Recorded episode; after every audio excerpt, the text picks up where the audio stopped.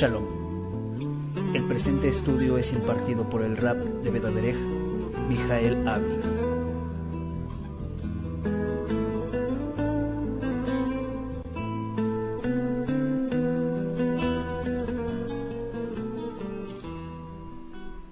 Compartiendo con ustedes en esta ocasión una porción que se titula Korach, que es la que hemos tenido oportunidad de leer. Agradezco a Moshe Lira, que está escuchándonos vía radio Vedaderej, porque me cedió su espacio allá en la ciudad de Cuernavaca. En esta ocasión vamos a aprovechar el espacio de la conferencia de la mañana en la Perashá, y fue Moshe el que me hizo favor de obsequiarme su espacio. En la tarde igualmente voy a compartir este mismo tema, y en la tarde Ari Jacob me hizo también el favor de cederme su espacio. En esta ocasión hemos leído la porción que se titula Korach, ¿verdad? Que pudiera traducirse al español algo así como una persona que tiene alopecia. Esto es, alguien que es calvo. La porción que hemos leído en esta semana corresponde al libro de Bamidbar. Al español lo identifica la gente con el nombre de Números. Capítulo 16, versículo 1 al 18:32. Y esta porción yo la recuerdo perfectamente bien porque han sido de las porciones que en su oportunidad me dejaron mucho aprendizaje. Y si ustedes no han tenido la oportunidad de leer la porción de esta misma Perashá, pero en el año 5763, que titulé La División, yo les pido por favor que se tomen ustedes el tiempo, que tengan ustedes la oportunidad de adquirir la conferencia Korach del año 5763, en la cual abordo el tema de las divisiones. Y es muy importante, y a mi juicio, como les platicaba, tiene una enorme riqueza. Y una enorme riqueza porque precisamente abordo el caso de Korach, un personaje cuya familia era levita, y en medio de lo que vendría a ser el Kaal Israel, el pueblo de Israel, el Eterno designó dentro de la tribu de Leví, de la Matá, de la tribu de Leví, a una familia, y dentro de esa familia, los descendientes de lo que vendría a ser Aarón serían solamente los designados como Kohanim, ¿verdad? Esto es, tanto Moshe como su hermano Aarón, desde luego, y su hermana Miriam, todos ellos pertenecían a la tribu de Leví. Moshe fue el líder. No obstante de ello, el Eterno delega el servicio fundamental no a Moshe ni a su descendencia, sino a su hermano Aarón, Aarón a Cohen. Entonces es muy interesante ver cómo es que Moshe es el líder, pero no se le designa el honroso cargo de ser Cohen Agadol, lo que vendría a ser al español el sumo sacerdote, y curiosamente el Eterno se lo designa a su hermano, Aarón. Ahora, detrás de este servicio ustedes saben que también se va a vivir en estas porciones que van a seguir, también una rebeldía de parte de Miriam, ¿verdad? La hermana de Moshe y hermana también de Aarón.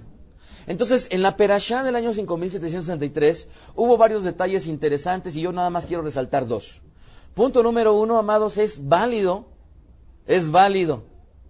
que exista muchas veces las inconformidades e incluso la rebeldía.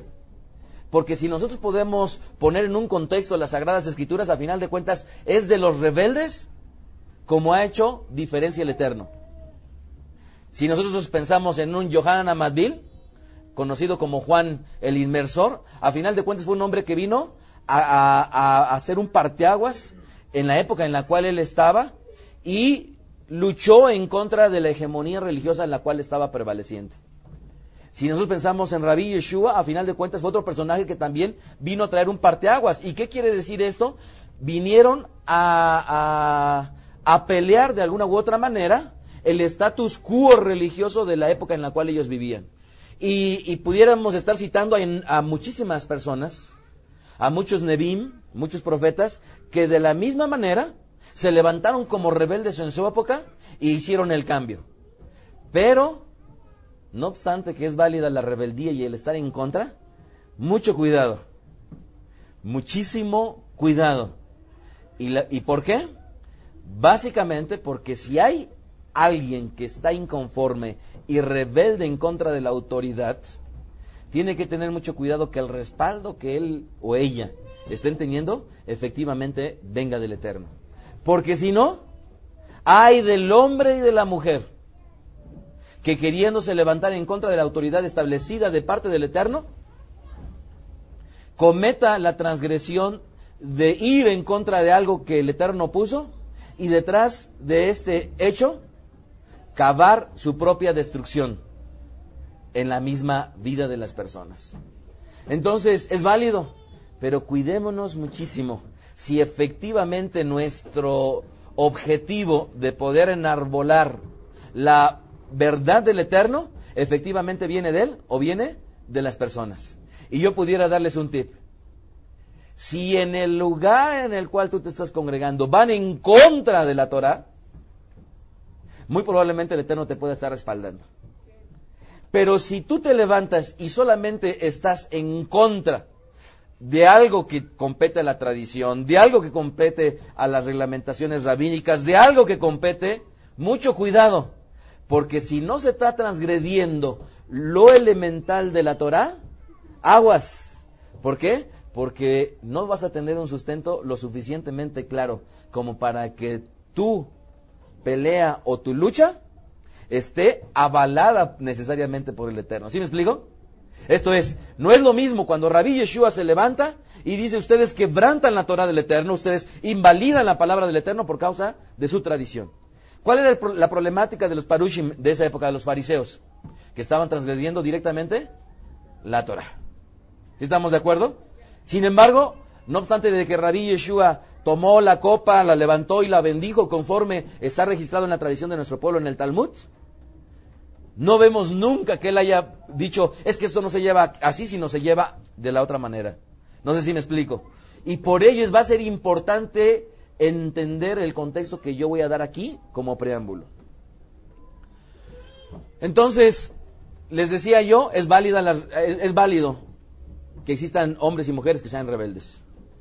Pero tengan mucho cuidado que esa rebeldía esté sustentada siempre por la verdad del Eterno, porque eso es lo que dará una confiabilidad de que efectivamente esta situación esté hablada por parte de él. La segunda cosa importante, amados, es de que siempre cuando existe una división, o mejor dicho, por cuanto es necesario que existan las divisiones, y Rabí Yeshua él mismo dijo que con esto lo que estaría haciendo, separando ¿qué? Lo que vendría a ser el verdadero trigo de las cizañas, ¿se acuerdan ustedes? Y esto es también necesario que ocurra. Pero cuando muchas veces hay alguien que se levanta, va a ser muy fácil que en medio de una inconformidad se pueda agarrar a uno o a otro, a otras personas, para que vengan a ayudarlo a convalidar su lucha. No así cuando ocurre para algo bueno, cuando algo es algo del Eterno. Muchas veces cuando es algo bueno y es algo del Eterno, cuesta trabajo encontrar a gente que apoye para la obra. ¿Y qué decir? Imagínense que de repente yo les dijera, amados, estamos aquí para algo bueno, vamos a hacer el esfuerzo para la radio. ¿Cuántas oposiciones hemos encontrado para algo bueno? Muchísimas. Pero si yo les dijera, ¿saben qué? Vamos a ponernos de acuerdo porque, ya no vamos a querer traer aquí la comida para compartir. Y muy probablemente muchos dirían, bueno, pues es que así nos vamos a evitar problemas, así no voy a hacer esto, así no voy a hacer lo otro. Y entonces encontraríamos para algo que no necesariamente es en bien y en pro de la Keilah, tal vez un apoyo mucho mayor que para algo necesariamente bueno. Entonces, tengamos en cuenta esto, y nuevamente les insisto, por favor, acudan a esa perashá, es muy, muy importante que ustedes puedan comprender un poquito cuáles fueron los motivos que originó esta disputa entre un personaje de nombre Korach, básicamente con un siervo tan grande como Moshe. Dice el libro de Bamidbar, el libro de Números, capítulo 16, verso 31, por favor. Dice, aconteció que cuando terminó de decir todas estas palabras, se abrió la tierra que estaba debajo de ellos. Esto es, estamos hablando del episodio ya que va a concluir esta disputa. Y dice que después de que se abre la tierra, dice, abrió la tierra su boca y se los tragó. A ellos, a sus casas, a todos los hombres de Korach, al español Coré, y a todos sus bienes. Verso 33. Ellos con todo lo que tenían descendieron, dice la escritura, vivos al Sheol. Los cubrió la tierra y desapareció de en medio de la congregación, del Cábala o de la Keilah. Al oír sus gritos todo Israel, los que estaban en derredor de ellos huyeron diciendo, no sea que nos trague también la tierra. También salió fuego de la presencia de Hashem, que consumió a los 250 hombres que ofrecían incienso. Así es que en esta semana, bendito el Eterno, me permite estar aquí delante de ustedes para compartir un tema, creo yo, que es muy importante. ¿Qué tema? El Sheol. El Sheol. Y por lo tanto no voy a abordar la disputa entre Korach y Moshe, la envidia que le provocó que uno sirviera más que el otro, sino solamente voy a abordar esta palabra que es el Sheol. Así es que espero que podamos comprender qué es el Sheol, qué características tiene, qué palabras colaterales es importante que entendamos y que conozcamos. Vamos a ver si efectivamente existen sinónimos de la palabra Sheol. Y estas y muchas más preguntas espero que podamos tratar de responderlas en esta enseñanza. Yo sé que muchas de las personas que nos leen a lo largo de todo el mundo, en más de 80 países, y que aquellas personas que nos escuchan a través de las conferencias en audio, y al igual que la Keilah de Vedaderej en Cuernavaca y en México, sé que muchos de ustedes son hombres versados en las Sagradas Escrituras, e incluso muchos de ustedes igualmente tienen un conocimiento del judaísmo interesante, pero permítanme, amados, hacerles unas preguntas, que no estoy esperando una respuesta, sino simple y sencillamente estoy esperando que ustedes reflexionen para ver qué tantas de estas preguntas ustedes pueden darles respuesta. La primera pregunta es, ¿qué es el Sheol? No me respondan. Quisiera, por favor, que pensaran, meditaran, si efectivamente tienen un concepto, una definición de lo que es el Sheol. Segunda pregunta, ¿qué es el Ghena? Reflexionemos un momento y pensemos si efectivamente tenemos una respuesta para ello. Tercera pregunta, ¿creen ustedes en el infierno? Cuarta pregunta, ¿a dónde irás tú? Tú que me ves, ustedes que me escuchan, ustedes que están aquí presentes, cuando el Eterno los llame y que su alma se vaya de su cuerpo. Siguiente pregunta. ¿Todos los que estamos aquí iremos al mismo lugar? Siguiente pregunta. ¿Todos los que estamos aquí y partamos, dejemos este cuerpo, juntamente con los que están allá afuera, irán al mismo lugar que nosotros? Siguiente pregunta. ¿Los que están aquí creen en la resurrección de los muertos? Siguiente pregunta, ¿los que estamos aquí resucitaremos? Siguiente pregunta, ¿los que estamos aquí juntamente con los que están allá afuera, resucitaremos? Siguiente pregunta, ¿qué ocurrirá con el cuerpo físico una vez que estemos en la tumba? Si respondiste a más de 4 preguntas con una agilidad mental tal que el día de hoy puedas tener la certeza dónde vas, cuál es el camino que lleva este cuerpo humano físico que nos prestó el Eterno, pues bien, quiero felicitarte, muy probablemente has dedicado mucho tiempo al estudio y te felicito. Si no has podido contestar de una manera ágil y rápida, al menos a 4 preguntas, pues qué bueno, porque el Eterno nos permite llegar con vida hasta este momento. Para eso estamos, a final de cuentas. ¿Para qué? Para aprender. ¿Verdad? Para aprender. Así que, como estas preguntas son importantes, y desde luego el tema que voy a abordar, el del Sheol, es un tema básico que exige que las respuestas, sobre todo para aquellos que me escuchan y aquellos que me están viendo, tengan una respuesta homogenizada en el lugar en el cual ustedes se congregan. En la sinagoga, en el grupo, es importante que todas esas preguntas, todos que asisten a un mismo lugar, tengan la misma respuesta. ¿Creen o no? Es muy importante. Y no nada más eso.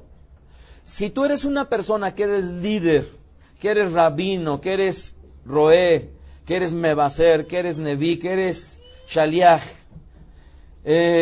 si estás al frente de una responsabilidad que te da el legado el Eterno, al respecto de tener a personas bajo tu autoridad, es importante y es mucho más importante que tú tengas una respuesta para ello. ¿Por qué? Porque si no, espero que no nos hallemos cada uno de nosotros como algunos o como algún grande jajam que previo a su muerte lloraba, y no voy a mencionar su nombre, y lloraba y lloraba y lloraba, y le preguntaron: Rabí, ¿por qué lloras? Y él dijo: yo lloro porque no sé a dónde voy a ir. Espero que todos los que estamos aquí, amados, no obstante la edad que tengamos, estemos en plena seguridad de qué es lo que ocurrirá con nosotros una vez que el Eterno nos llame a ya no estar más entre estos vivos que se encuentran en este Olam Hace, en este tiempo. Para abordar el tema del Sheol, amados, desde luego que es un tema muy, muy amplio, es un tema que exige conocer otros conceptos, y si me permiten ustedes, quisiera comenzar con un preámbulo. Y este es un preámbulo, amados, a mi juicio muy importante, y sobre todo que en mi experiencia quisiera yo compartirlo con aquellos líderes que seguramente nos van a estar leyendo y escuchando o viendo a través de esta conferencia en este portal. Yo quisiera preguntarles a cada uno de ustedes: ¿ustedes tienen una base para su creencia? Si yo les preguntara a cada uno de ustedes en lo individual: ¿tienen ustedes una base para su creencia? ¿Cuál es su base? Porque si pudiéramos hablar con gente de otras religiones, ¿ustedes creen que las personas de otras religiones nos pudieran decir: sí, yo tengo una base para mi creencia? Alguien pudiera decir: bueno, pues la base para mi creencia es lo que diga mi papá, o lo que diga mi mamá, o lo que diga mi líder, mi sacerdote, mi pastor religioso o mi rabino. Pero en lo individual, ¿tendremos una base que sustente nuestra creencia? ¿Pudieran tener una respuesta rápida de cuál es la base que ustedes tienen para su creencia? Para abordar el tema del Sheol, amados, yo me vi en la tremenda necesidad de acudir absolutamente a todos los pasukim de esta palabra, Sheol, en el Tanaj. Pero no nada más de esta palabra, sino también su correspondiente palabra en el Brit Hadashah. Y no nada más eso, sino todas las palabras que de alguna u otra manera se relacionan, como pudiera ser la palabra que yo les comenté al principio, que es Ghena, ¿verdad? O la palabra Abadón, que también es una palabra hebrea, o valle de sombras, o tinieblas, o hoyo, o agujero. Todas ellas me vi en la necesidad de estudiarlas al 100%, me refiero cuando menos todas, en el Tanaj, tanto como en el Brit Hadashah. Y después de que tenía yo mi conclusión personal, individual, de lo que era la palabra Sheol, aunque me vi en la obligación de estudiar estas palabras colaterales, después de que tenía mi conclusión, lo que tuve que hacer es contrastarlo con las fuentes rabínicas, porque era un tema tan importante que desde luego tenemos que considerar todas las diferentes opiniones judías que pudiéramos estar leyendo, teniendo al alcance a través de varios medios, y por lo tanto lo tuve que contrastar con las fuentes rabínicas. Y uno de los más importantes Midrashim, yo no sé si ustedes lo conozcan, pero al español, por ejemplo, está editado Mi Pequeño Midrash, y el Midrash dice: Pero a final de cuentas, ni uno ni otro, en estricto sentido, es el Midrash. Esto es como decir, si ustedes van a una librería y compran una Biblia ilustrada, ¿pudiéramos decir la Biblia ilustrada es la Biblia? No, en estricto sentido, son historias extraídas ¿de dónde? De la Biblia, pero no una Biblia ilustrada va a ser necesariamente la Biblia. Por lo tanto, el pequeño Midrash, o el Midrash dice que son ediciones al español, no es el Midrash. Son historias del Midrash. Son compilaciones y son adaptaciones del Midrash. Que sí, definitivamente esas historias van a estar registradas en los diversos Midrashim, pero a final de cuentas, si leemos, no pensemos que hemos leído. No, yo ya he leído el Midrash de Bamidbar, porque ya fuiste a la librería y compraste tu Midrashim y ya lo leíste, ya dijiste, ya, yo ya leí el Midrash y estabas bien contento. No, amados, por favor, no. Y uno de los más importantes Midrashim se le conoce con el nombre de Midrash Rabbah. Midrash Rabbah. Este Midrash Rabbah contiene comentarios legales, exegéticos y homiléticos del Tanaj, ¿correcto? Entonces podemos ver infinidad de versículos del Tanaj, el mal llamado Antiguo Testamento, y este Midrash Rabbah lo que trata es de registrar los aspectos legales, los aspectos exegéticos o homiléticos de lo que vendría a ser precisamente la Torah o el Tanaj. Ahora, pero no nada más podía yo acudir o debería yo de acudir a uno de los más importantes Midrashim, sino también, amados, necesariamente tuve que estudiar todas las veces en donde aparecía la palabra Sheol en lo que vendría a ser toda la Gemara. Y no nada más en toda la Gemara tuve que estudiar todas las porciones en donde aparece la palabra Sheol, sino también tuve que estudiar toda la Mishnah. Lo que vendría a ser lo que compone el Talmud. Entonces, primero todo el Tanaj, todo el Brit Hadashah, con la palabra que, ojo, ahorita solamente voy a compartir Sheol. Más adelante que el Eterno nos permita compartir Ghena y demás. Pero ahorita lo importante era discriminar cuál era la diferencia entre una y otra palabra. ¿Están ustedes de acuerdo o no? Por lo tanto, no nada más estudié la Mishnah y la Gemara, sino también hay una de las obras que es muy importante en nuestro pueblo, que es el Zohar. Y tuve que estudiar todas las veces en donde aparece en el Zohar la palabra Sheol.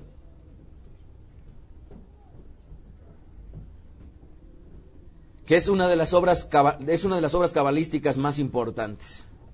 Después de haber estudiado el Tanaj, el Brit Hadashah, uno de los Midrashim más importantes, la Mishnah, la Gemara y el Zohar HaKadosh, después, ahora tuve que ir a otra fuente y acudí a dos de las más importantes enciclopedias judías. Jewish Encyclopedia, que fue editada en el año 1901 y 1906, que es una de las obras más importantes si alguien quiere aprender a profundidad el judaísmo. Y la segunda era la Enciclopedia Judaica. Así está escrita, lo estoy simple y sencillamente citando literalmente, de Keter Publishing House, que es otra edición mucho más moderna de lo que sería Jewish Encyclopedia. ¿Por qué tuve que acudir a todas estas fuentes, amados? Porque para poder hablar del Sheol no era un tema menor y adicionalmente era un tema que exigía tener una respuesta mucho más contundente de lo que pudiéramos nosotros estar deduciendo. Pero además de que hay muchas más fuentes, y sí, efectivamente, como más adelante lo voy a compartir, acudí todavía a muchas más fuentes, pero ya no de trascendencia como para nombrarlas. Cuando estaba yo terminando de estudiar este tema, que para que se den ustedes una idea en lo que sería, yo básicamente siempre tengo 2 o 3 archivos relacionados con un tema. ¿Qué quiere decir? Uno en el cual tengo mi estudio escritural y todas las referencias, otro archivo en el cual tengo el desarrollo de este estudio, y muy probablemente puedo alcanzar un tercero, que sería ya la parte escrita de este estudio. Entonces, casi siempre tengo por tema 3 archivos. ¿Sí me expliqué? Uno, el desarrollo del Tanaj y del Brit Hadashah juntamente con las fuentes. Un segundo que vendría a ser ya la estructuración de esta información. Y un tercero muy probablemente en el cual ya tengan la redacción escrita cuando los artículos o los estudios salen al internet.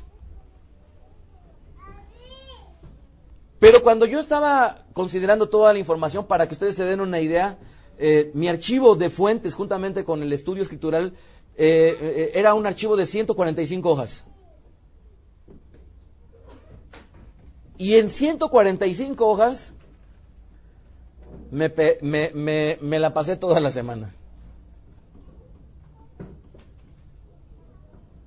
Pero cuando ya tenía esas 145 hojas después, esas son las discriminadas de todas las fuentes. La primer parte de discriminar. Cuando ya tenía todo eso, ¿saben qué me vino a la mente? El imaginarme a varios de ustedes, o a mucha más gente, con esa información. ¿Y por qué imaginarme a más gente con esta información? Porque yo les pudiera preguntar, ¿qué acaso todos ustedes deberían de estudiar con esta profundidad? ¿Creen ustedes que todos ustedes deberían de estudiar con esta profundidad o no? Es una interesante pregunta, ¿no? Yo les pudiera decir, no lo creo. No creo que todos ustedes deban de estudiar con esta profundidad. ¿Y por qué? Nuevamente, porque hay gente que tiene la vocación, la aptitud dada por el Eterno, que va a concluir en la transmisión de esta información. Básicamente, aquellas gentes que tuvieran la aptitud o el don de la enseñanza. Y dentro del cuerpo de Sharetim, a quien más le competiría, ¿a quién es? Aquella persona que tiene la semijá de rabino, esto es, la imposición de manos para recibir una autoridad, o aquella persona que ha tenido el nombramiento de rabino, pero como consecuencia no necesariamente de una semijá, sino del reconocimiento comunitario a su esfuerzo, a su honra, a su buen comportamiento, en medio de una comunidad que no tiene otra alternativa más que designar a un hombre ilustre en medio de la comunidad para que sea su rabino. Por la carencia de alguna yeshiva, por la carencia de la cercanía que muchas veces nuestro pueblo alrededor del mundo se tiene. Y por lo tanto, yo sí creo, amados, que no todos deberíamos estudiar esta profundidad. Y les voy a poner como ejemplo, hace algunos años, en este crecimiento que el Eterno me ha permitido tener, que no ha sido mucho, en este crecimiento, durante un tiempo yo me desesperaba con la gente. ¿Y por qué me desesperaba? Porque yo decía, ¿por qué estos no estudian? ¿Por qué no esto? ¿Por qué no lo otro? ¿Por qué no? ¿Y por qué no? ¿Y por qué no? Si a final de cuentas la base del emuná, ¿qué es? El conocimiento del Eterno. ¿Por qué no estudian? Y yo me desesperaba con la misma Keilah que el Eterno había acercado. Y de repente, en esta enseñanza que me transmitió el Eterno, tuve que poner las cosas en su lugar. Y en el momento en que entendí que unos tenían aptitudes para una cosa y otros para otra, pues desde luego, amados, que si alguien, el Eterno le dio la aptitud de enseñanza, a ese le correspondería estudiar a cierto nivel, a diferencia de aquellas otras personas que no necesariamente tendrían esa aptitud o esa vocación. ¿Lo entienden bien, amados? ¿Lo entienden bien? Si tienen cualquier inquietud, por favor, apúntensela, y al final va a haber oportunidad de muchas preguntas. Pero no nada más eso, no nada más eso. Es definitivo, amados, que como no todos vamos a estudiar a este nivel, sí es una obligación y es una responsabilidad de cada uno de nosotros que aunque no estudiemos a este nivel, sí tengamos un sustento claro del por qué creemos lo que creemos. ¿Qué quiere decir esto? Aquellos que me están escuchando, Amados, por favor, si ustedes tienen alguna creencia, deben de tener una creencia sustentada. Y esa creencia sustentada, fundamentalmente, y a mi juicio, y esto fue lo que yo tuve que hacer en un momento dado de mi vida, cuando yo me enfrentaba a toda esta información, y yo le preguntaba al Eterno, Padre, detrás de toda esta información, ¿cuál camino escojo? ¿Y qué quiere decir esto?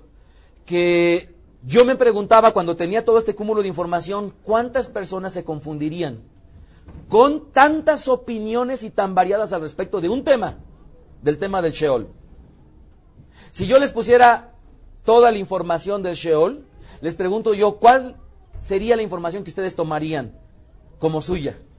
Pudieran decir, yo tomo como mío el sustento, y aquí están capítulo y versículo del Tanaj.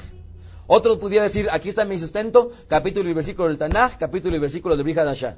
Y otro pudiera decir, yo tengo como sustento, capítulo y versículo del Tanaj, capítulo y versículo del Brit Hadashah, Masejet del Talmud en donde se encuentra. Y otro pudiera decir, y incluir cada una de estas fuentes. Pero yo me preguntaba, ¿cuánta gente se perdería en todo ese cúmulo de información? ¿Y por qué, amados? Ojo, por favor, entiéndanlo bien. Si uno toma la opinión del Talmud, en infinidad, y le vuelvo otra vez a decir, en infinidad de temas, hay una discusión de 2, de 3, de 4, y al final de cuentas se concluye, no con una conclusión, sino con el punto de vista de uno, de otro. Y por ello se enseña a nuestro pueblo que para estudiar el Talmud, nunca se debe de hacer sin rabino. ¿Por qué? Porque es tu rabino el que va a tomar cuál de esas posturas es la que le va a competir a tu comunidad. ¿Quién va a estudiar el Talmud? Yo les pudiera decir, les voy a dar el Talmud a cada uno de ustedes, amados. O sea, sería algo incorrecto de mi parte el todos ustedes que tengan, decirle ahora vamos a comprar tal Masejet del Talmud. Sería un gran error, ¿por qué? Porque al final de cuentas el Talmud no a todos les compete estudiarlo. Sí, es definitivo que a una autoridad le compete estudiar el Talmud.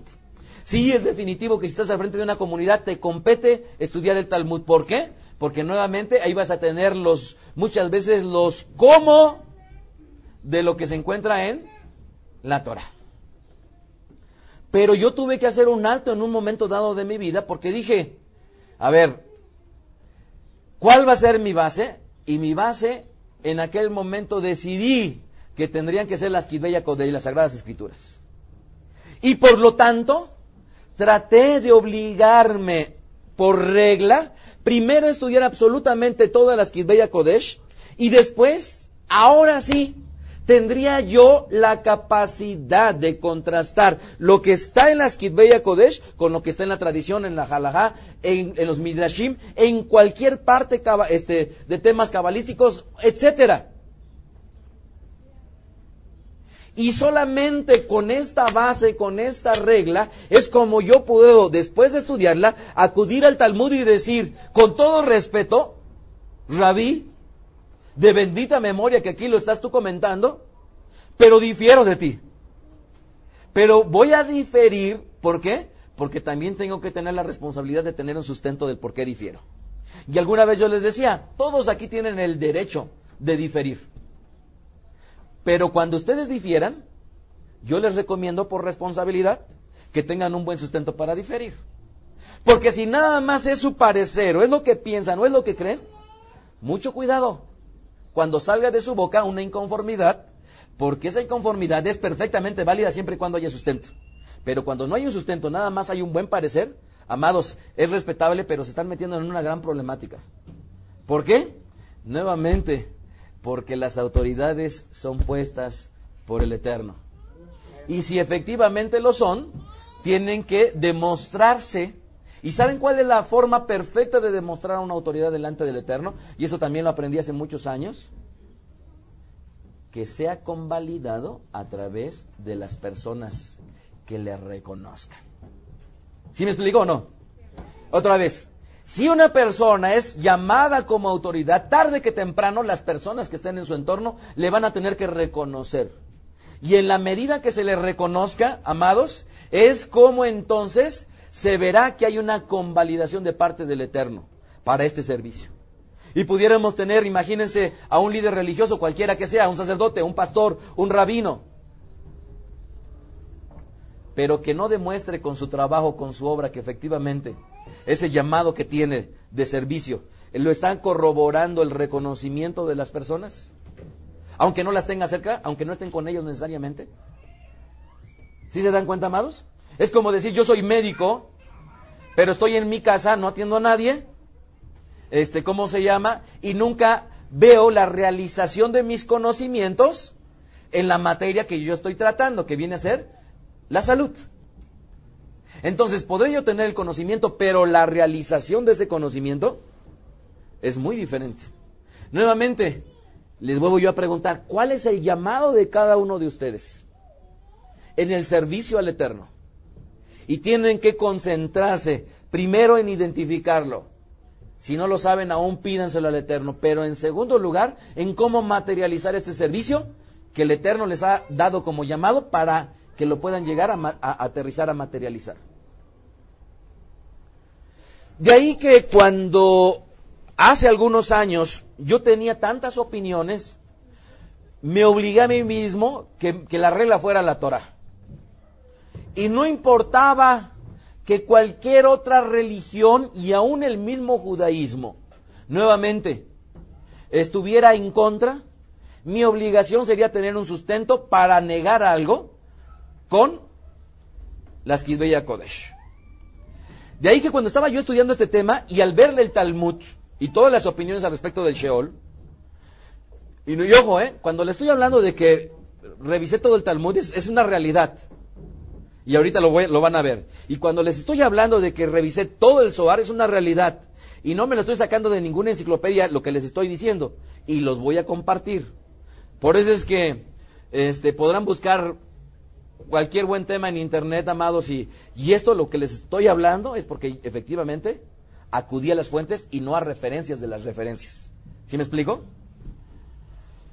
Entonces, habían tantas opiniones encontradas en cualquier tema. Ahora, si uno tomara la Cábala o los diversos Midrashim o el concepto bíblico o la opinión de los filósofos judíos modernos como Moshe Mendelssohn, Hermann Cohen o el Rabí Cook, etcétera, la pregunta sería, ¿cuál de todas esas opiniones, de tan diversas opiniones, cuál sería la correcta para cada uno de nosotros, amados? Tal vez dirías tú, depende cuál es la respuesta correcta, pero definitivamente tenemos que tomar una vertiente y esa vertiente tiene que ser nuestra regla, nuestro eje central. ¿Sí me explico? Entonces, por favor, ya llegó el momento en el cual cada uno de ustedes se tome una regla. ¿Cuál va a ser su regla?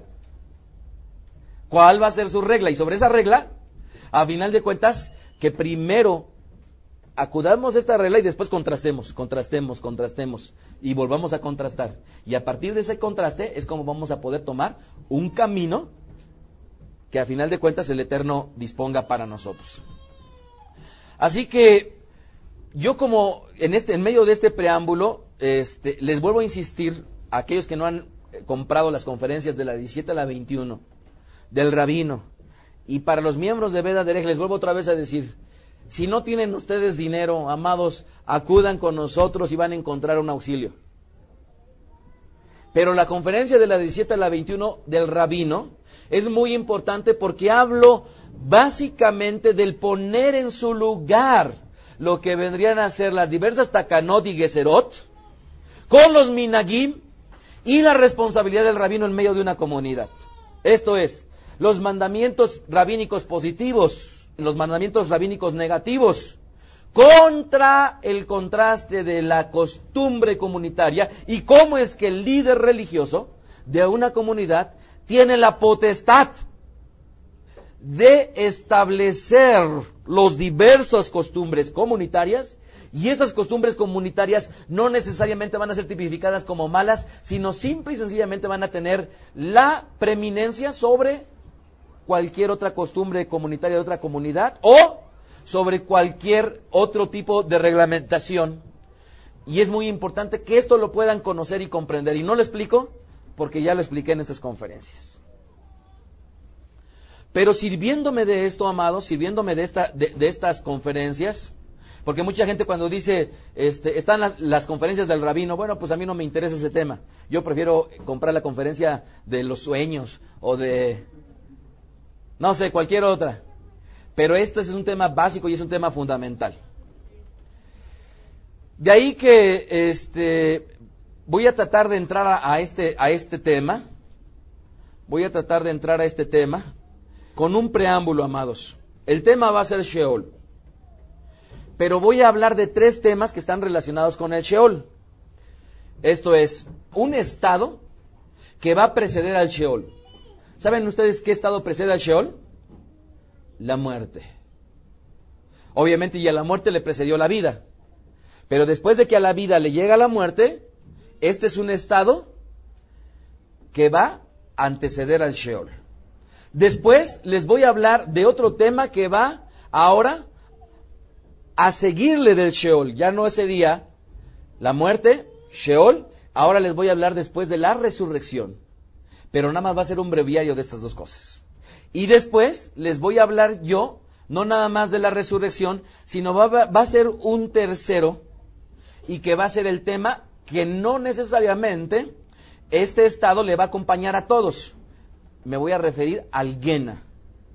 Ok, entonces, vida, muerte Sheol, y hasta ahí les voy a adelantar que todos vamos juntos, con algunas excepciones. ¿Sí? Vamos todos juntos ahí y lo voy a demostrar. Vida, muerte, Sheol, y hasta ahí vamos todos juntos. Después va a venir lo que sería la resurrección, y hasta ahí vamos todos juntos. Y después va a venir otro estado, que le va a anteceder el día del Señor, esto es el Yom HaDin, el día del juicio, pero a ese estado no necesariamente todos vamos a llegar, y ese va a ser el Ghena. ¿Lo entendieron? Vida, todos, muerte, todos, con algunas excepciones, Sheol, todos, resurrección, todos, y después el Yom HaDin, el día del juicio, pero después de este día del juicio, a algunos les va a tocar Ghena. Ok, no estoy dando la explicación, sino nada más es todo el bosque, el panorama. Primero voy a hablar de lo que sería en el hebreo el Mavet o la muerte. Mavet, la muerte. Y es necesario explicar un poquito al respecto de la muerte y sobre todo considerar lo que está escrito en las fuentes rabínicas al respecto de la muerte para enlazarnos con un todo. ¿Sí me explico? Con todo este proceso que vamos a tener. De ahí que en las diversas fuentes de la literatura rabínica, algunos atribuyen a Adán la muerte. ¿Por qué? Porque como consecuencia del primer pecado del consumir ese fruto prohibido, le atañen que la muerte al hombre le llegó como consecuencia de Adam HaRishón.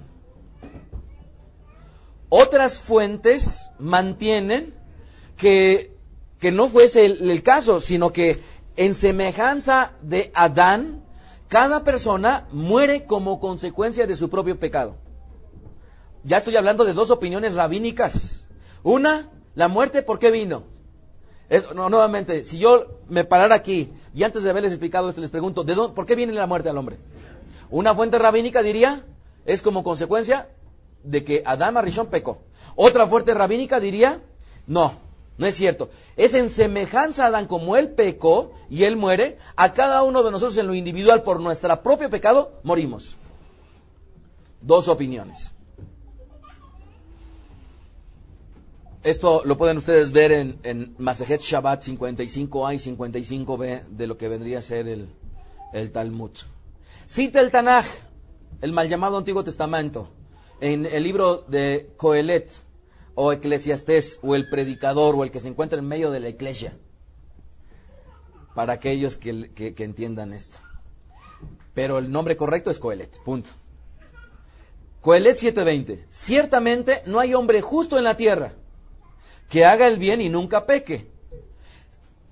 Sí lo han escuchado este texto, ¿verdad? Esto está registrado en Masejet Shabbat 55. Y lo citan precisamente porque dicen, no hay ningún hombre justo que nunca peque. Sin embargo, los rabinos dicen en Shabbat 55b que hubo una serie de hombres santos que murieron sin pecar. Y esto me encanta conocerlo. Dice el Talmud en Shabbat 55b que hubo una serie de hombres santos que murieron sin pecado. Y entonces la pregunta es, entonces, ¿por qué murieron? Dice el Talmud que murieron como consecuencia del veneno de la serpiente. Como ejemplo, citan a Benjamín. Sí lo conocen, ¿verdad? ¿O no? ¿Sí? Del cual viene un nombre de una matot. Citan a Amram. Citan a Yishai, el padre de David, etcétera. En total, registran 13 personas que murieron sin haber pecado. Y nuevamente me encantó encontrarlo porque esto convalida lo que está escrito en el Brit Hadashah, que dice que Rabí Yeshua murió sin pecar. Así es que quien dentro del judaísmo se va a poner de pie y te va a decir, lo que está escrito ahí es incorrecto, porque no puede ser. Y te remontas a una de las fuentes rabínicas, y las fuentes rabínicas dicen que aún hubo hombres que murieron sin pecar. La muerte con Mashiach. Y voy a sacar al Mashiach una y otra vez. Besrat Hashem. Entonces, recordándonos todo esto, lo que está escrito en el Brit Hadashah, ojo, pongámoslo en su lugar. Pongámoslo en su lugar. ¿Por qué? Porque muchas veces la interpretación de las Sagradas Escrituras, amados, para interpretar, al menos en español, y desde luego si nos vamos al hebreo, debemos de conocer las figuras de la retórica. Porque mucha gente dice, hay un versículo que me acuerdo mucho, que dice, porque no tenemos lucha contra carne y sangre, sino contra huestes espirituales de maldad, cita Rabí Shaul. Y la gente dice, ya ves, nuestra lucha no es contra carne. ¿Por qué? Solamente es contra huestes espirituales de maldad. Y no es cierto. Es una interpretación incorrecta. ¿Por qué? Porque Rabí Shaul está empleando una figura de la retórica para tratar de darle énfasis a la verdad que él está enseñando y no necesariamente es contundente como mucha gente lo quisiera ver.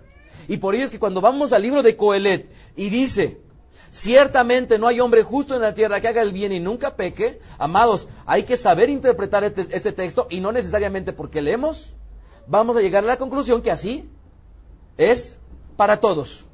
¿Me expliqué bien o no?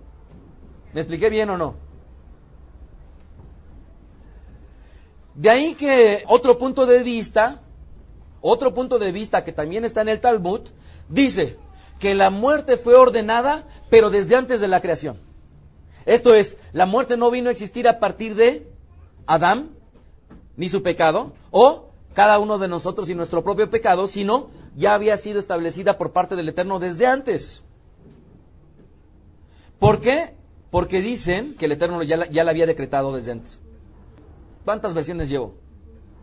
Otros dicen que Adán estaba destinado a vivir para siempre, pero fue que llegó la muerte debido al hecho de que hombres como Hiram de Tiro y Nabucodonosor, que queriendo ser adorados como dioses, fue como consecuencia de esa aspiración humana que el Eterno decreta la muerte.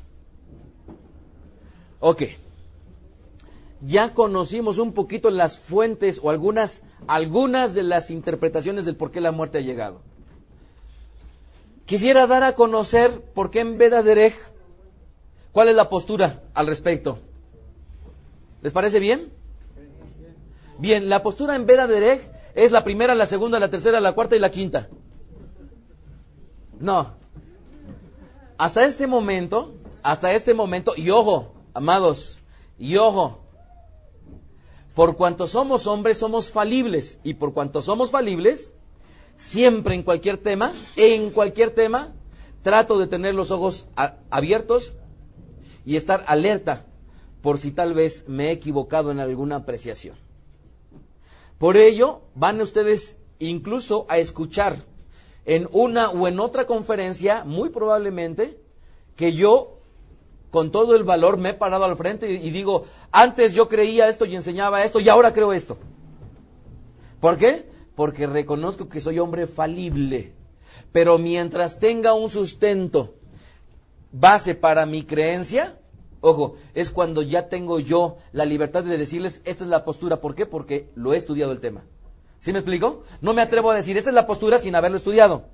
Esto es, voy a establecer la postura porque en su oportunidad lo estudié. Y no lo voy a decir a la ligera.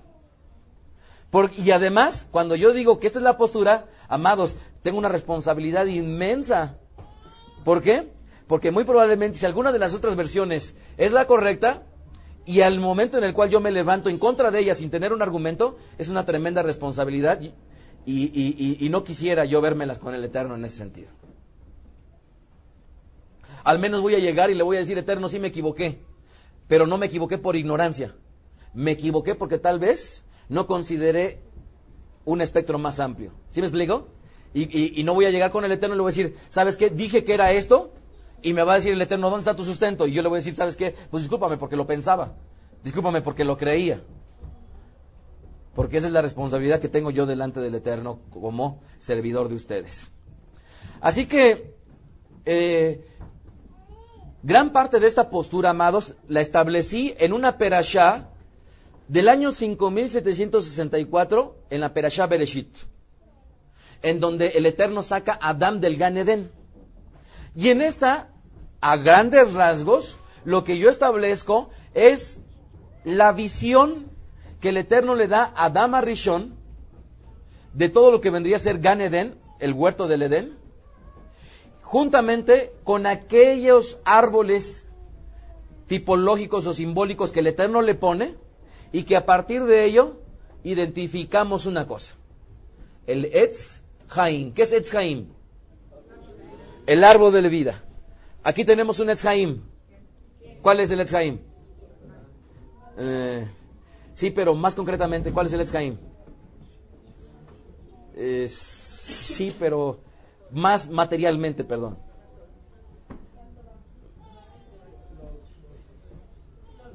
Ok, ahí está ya. El Etz Jaim es en donde tomamos el Sefer. Estos dos, la parte de madera, se les llaman Etz Jaim, ¿correcto?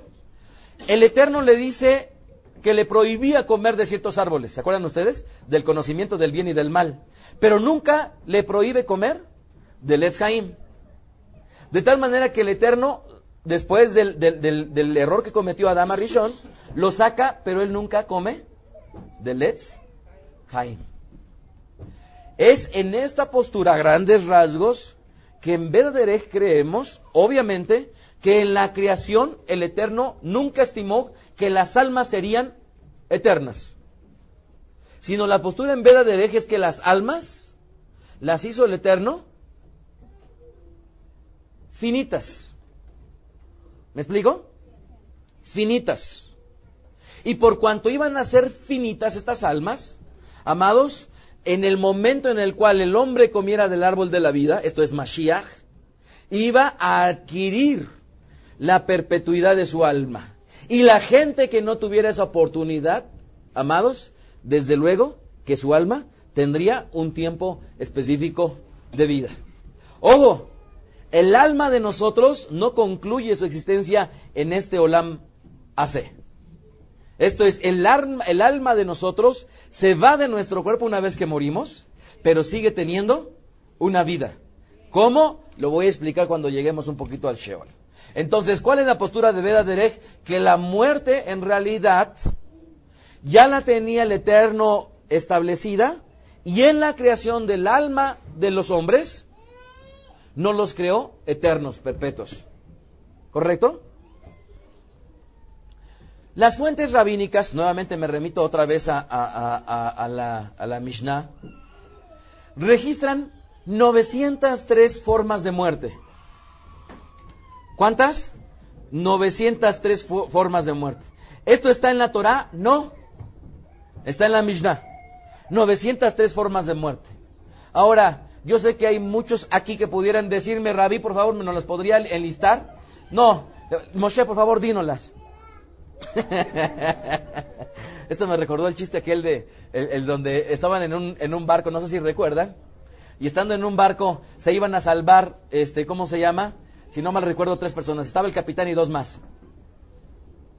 Y le dice a uno, ¿sabes qué? Les voy a hacer una pregunta al capitán y el que me la conteste correctamente se va a salvar juntamente conmigo y el que no va a tener que morir ahogado. Y le dice a uno, dime por favor en qué año y en qué mes, ¿cómo se llama? Se hundió el Titanic. Y ya el otro le responde. Y le dice al otro, bien, a ti te voy a hacer la siguiente pregunta, por favor. Le dice, dime los nombres de las personas que murieron. Así ahorita, ¿no? ¿Cuántas formas de muerte hay? 903. Ah, qué inteligente soy porque ya las conozco. Pero si me preguntan a mí, ¿Rabino la sabe? Discúlpame, pero no.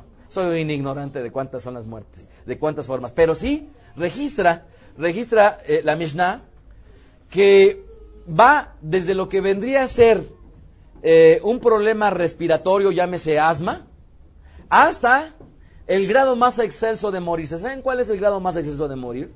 ¿Alguien lo sabe? ¿Cuál? ¿Perdón? De anciano. ¿Alguna otra idea? Dormido. ¿Alguna otra idea? De paro cardíaco. Bien. El grado más excelso para morir, ¿saben cuál es? Se le conoce como el beso del Eterno. Cuenta la Escritura que estando Moshe tendido, dice el Tanaj,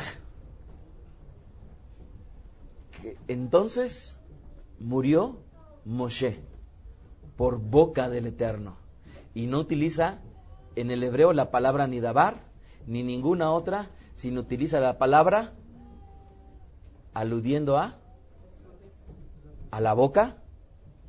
¿Cómo se dice boca en hebreo? P,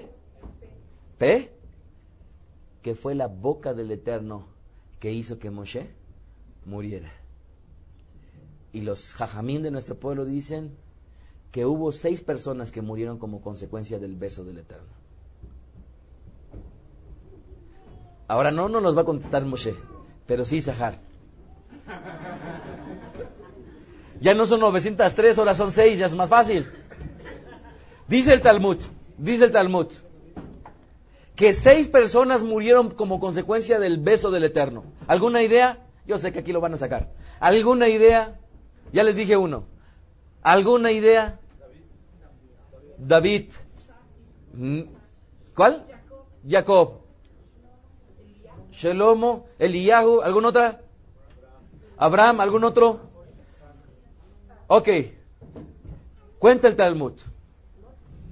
Abot. Aboteinu. Los patriarcas.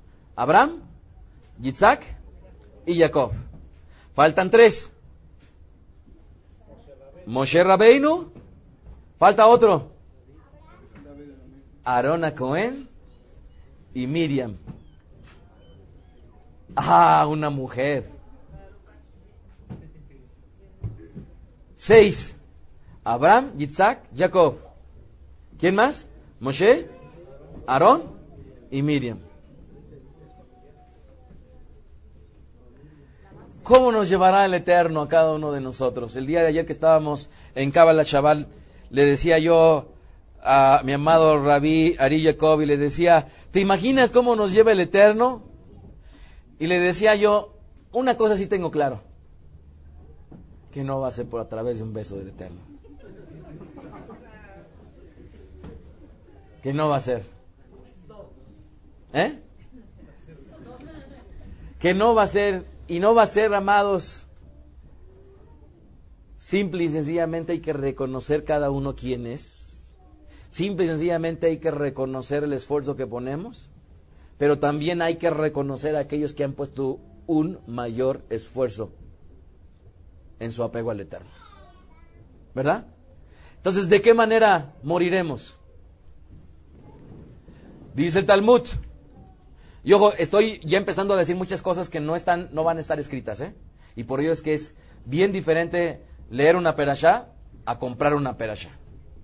Dice el Talmud que si una persona muere antes de 50 años, pobre de él, porque muy probablemente fue como consecuencia de un karet. El Eterno lo cortó del pueblo. Y el día de ayer, que también le estaba yo diciendo esto en Cábala Shabbat, nada más de repente Sharet Pérez empezó a reír. Inmediatamente intuí por qué su risita estaba escondido en el, ¿cómo se llama? En la columna Sharet Aarón, y nada más se hizo de lado para verme y sonreír. Gozosos ellos que ya pasaron de los 50 y por lo tanto algo bueno vio el Eterno en ellos. En fin, amados, pero quisiera terminar con la muerte en este sentido. Es definitivo que la Escritura registra que una persona viva, fíjense bien esto, una persona que viva, debemos de estar conscientes y reconocer que tarde que temprano moriremos. Cualquier persona que no reconozca que tarde que temprano partirá es una insensata y un insensato. Y muchas veces le digo a mi esposa, mi vida, ¿te enterraré o me enterrarás? Y ella dice, no, te equivocas, nos enterrarán juntos. Shelomit.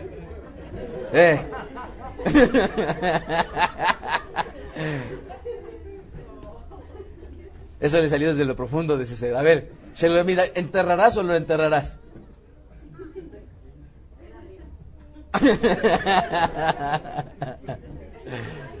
Por promedio humano, la mujer es más longeva. Y cuando menos va a vivir 5 años más en promedio que el hombre, ¿verdad? Y muchas veces cuando una y otra vez tengo la bendición de que me bendigan y me digan Adme Aves Rim, que al español me dicen hasta 120 años, rabino. Mi esposa una y otra vez me dice, ¿por qué nada más te lo dicen a ti? Que también me lo digan a mí.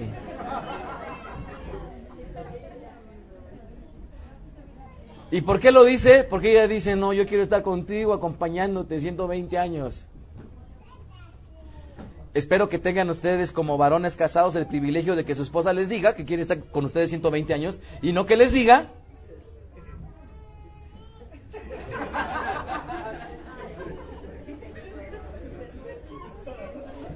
porque espero que entiendan la diferencia, ¿verdad? Y por eso es que una y otra vez les digo a ustedes que aspiran a casarse, amados, este es un buen termómetro, que su esposa alguna vez se volteen y después de 5 años, de 10 años, de 15 años, de 20 años, de 25 años, te voltees y le digas, oye, mi vida, ¿cuántos años te gustaría vivir todavía conmigo? Bien. Entonces, debemos de tener estar conscientes de que tenemos que morir, pero también es esto algo que la Escritura registra. Dice que aquella persona que muere, el libro de Kohelet, Eclesiastés 9:5, dice, porque los que viven saben que han de morir. ¿Ok? Entonces, si tú eres conocedor del Tanaj, ya aprendiste esto, los que viven saben que van a morir, esto es, ténganlo consciente, presente, y sigue diciendo, pero los muertos nada saben. Los muertos nada saben, ni tienen más paga, porque su memoria es puesta en el olvido. ¿Qué quiere decir? Que estamos vivos, morimos, estamos en el Sheol, ¿y qué condición vamos a tener ahí? Nada saben, no tienen más paga. ¿Sí lo vieron bien? Sí. Ok. Es muy importante que tengamos esto en mente cuando lleguemos al tema del Sheol. Y para culminar, porque el tiempo ya me ganó, es importante igualmente resaltar que en la tradición rabínica se enseña que los muertos están exentos de llevar a cabo los preceptos, los misbot, los mandamientos. ¿Sí lo entienden eso? Ok. Y es por ello, debido a ello, a que cuando un un hombre va a ser enterrado, muchas veces se le entierra con su talit, pero se corta ¿qué? Toda la parte de la verajá. ¿Cómo se le llama? Quería. Y así se le entierra y se cortan también los tzitziot.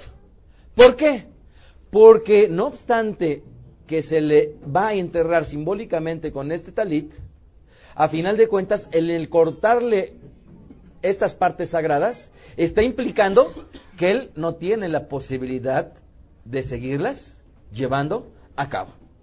Y por ello es que cuando uno visita un cementerio, ahora que estuvimos en Nueva York, ¿verdad va? Y estábamos y entramos al cementerio de la tumba de el Rebe Schneerson, conocido también como el Rebe de Lubavitch. Lo primero que teníamos que hacer para entrar a la parte donde están las tumbas es escondernos los tzitziot. Y como nos habíamos puesto los tefilín, quitarnos los tefilín. ¿Por qué? Porque se estima en el judaísmo que si una persona va enseñando los tzitziot, que es un mandamiento, no hay problema con la kippah, porque no es una mitzvah, enseñando los tzitziot, o portando los tefilín, o cualquier otra cosa sagrada relacionada con un mandamiento, ¿saben qué es? Es como burlarse de los muertos. ¿Lo entienden por qué? Ahora, ojo, estas dos fuentes, es muy bien importante, amados, que estas dos últimas cosas que les he dicho, las tengan presentes, porque más adelante aún las fuentes rabínicas van a contradecir esto. ¿Correcto? Y ya cuando llegamos directamente al Sheol. Así es que para culminar este breviario de la muerte, es necesario conocer que todo lo que el Eterno hizo fue bueno. ¿Están ustedes de acuerdo? Todo lo que el Eterno hizo fue bueno. La luz, buenas. Las tinieblas, bueno. Lo bueno, bueno. Lo malo también es bueno. ¿Correcto? Porque tiene un propósito. Y por ello es que dice el libro de Kohelet, uno de los considerados ¿qué? El libro de Kohelet juntamente con el libro de Ruth, ¿cómo se le considera?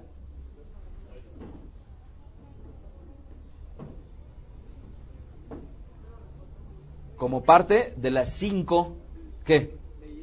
Megilot. Ok. Hay 5 Megilot. ¿Cuáles son? Bien. Así que Kohelet, considerado una de las Megilot, la Megilá de Kohelet dice, 7.1, mejor es la buena fama que el buen ungüento, y mejor el día de la muerte que el día del nacimiento.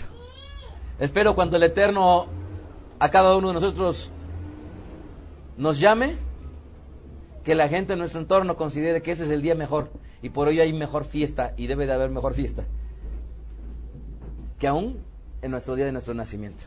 Desde la sinagoga Vedaderej se despide el rabino Mijael Ávila, rogando al Eterno que les dé de su jochma.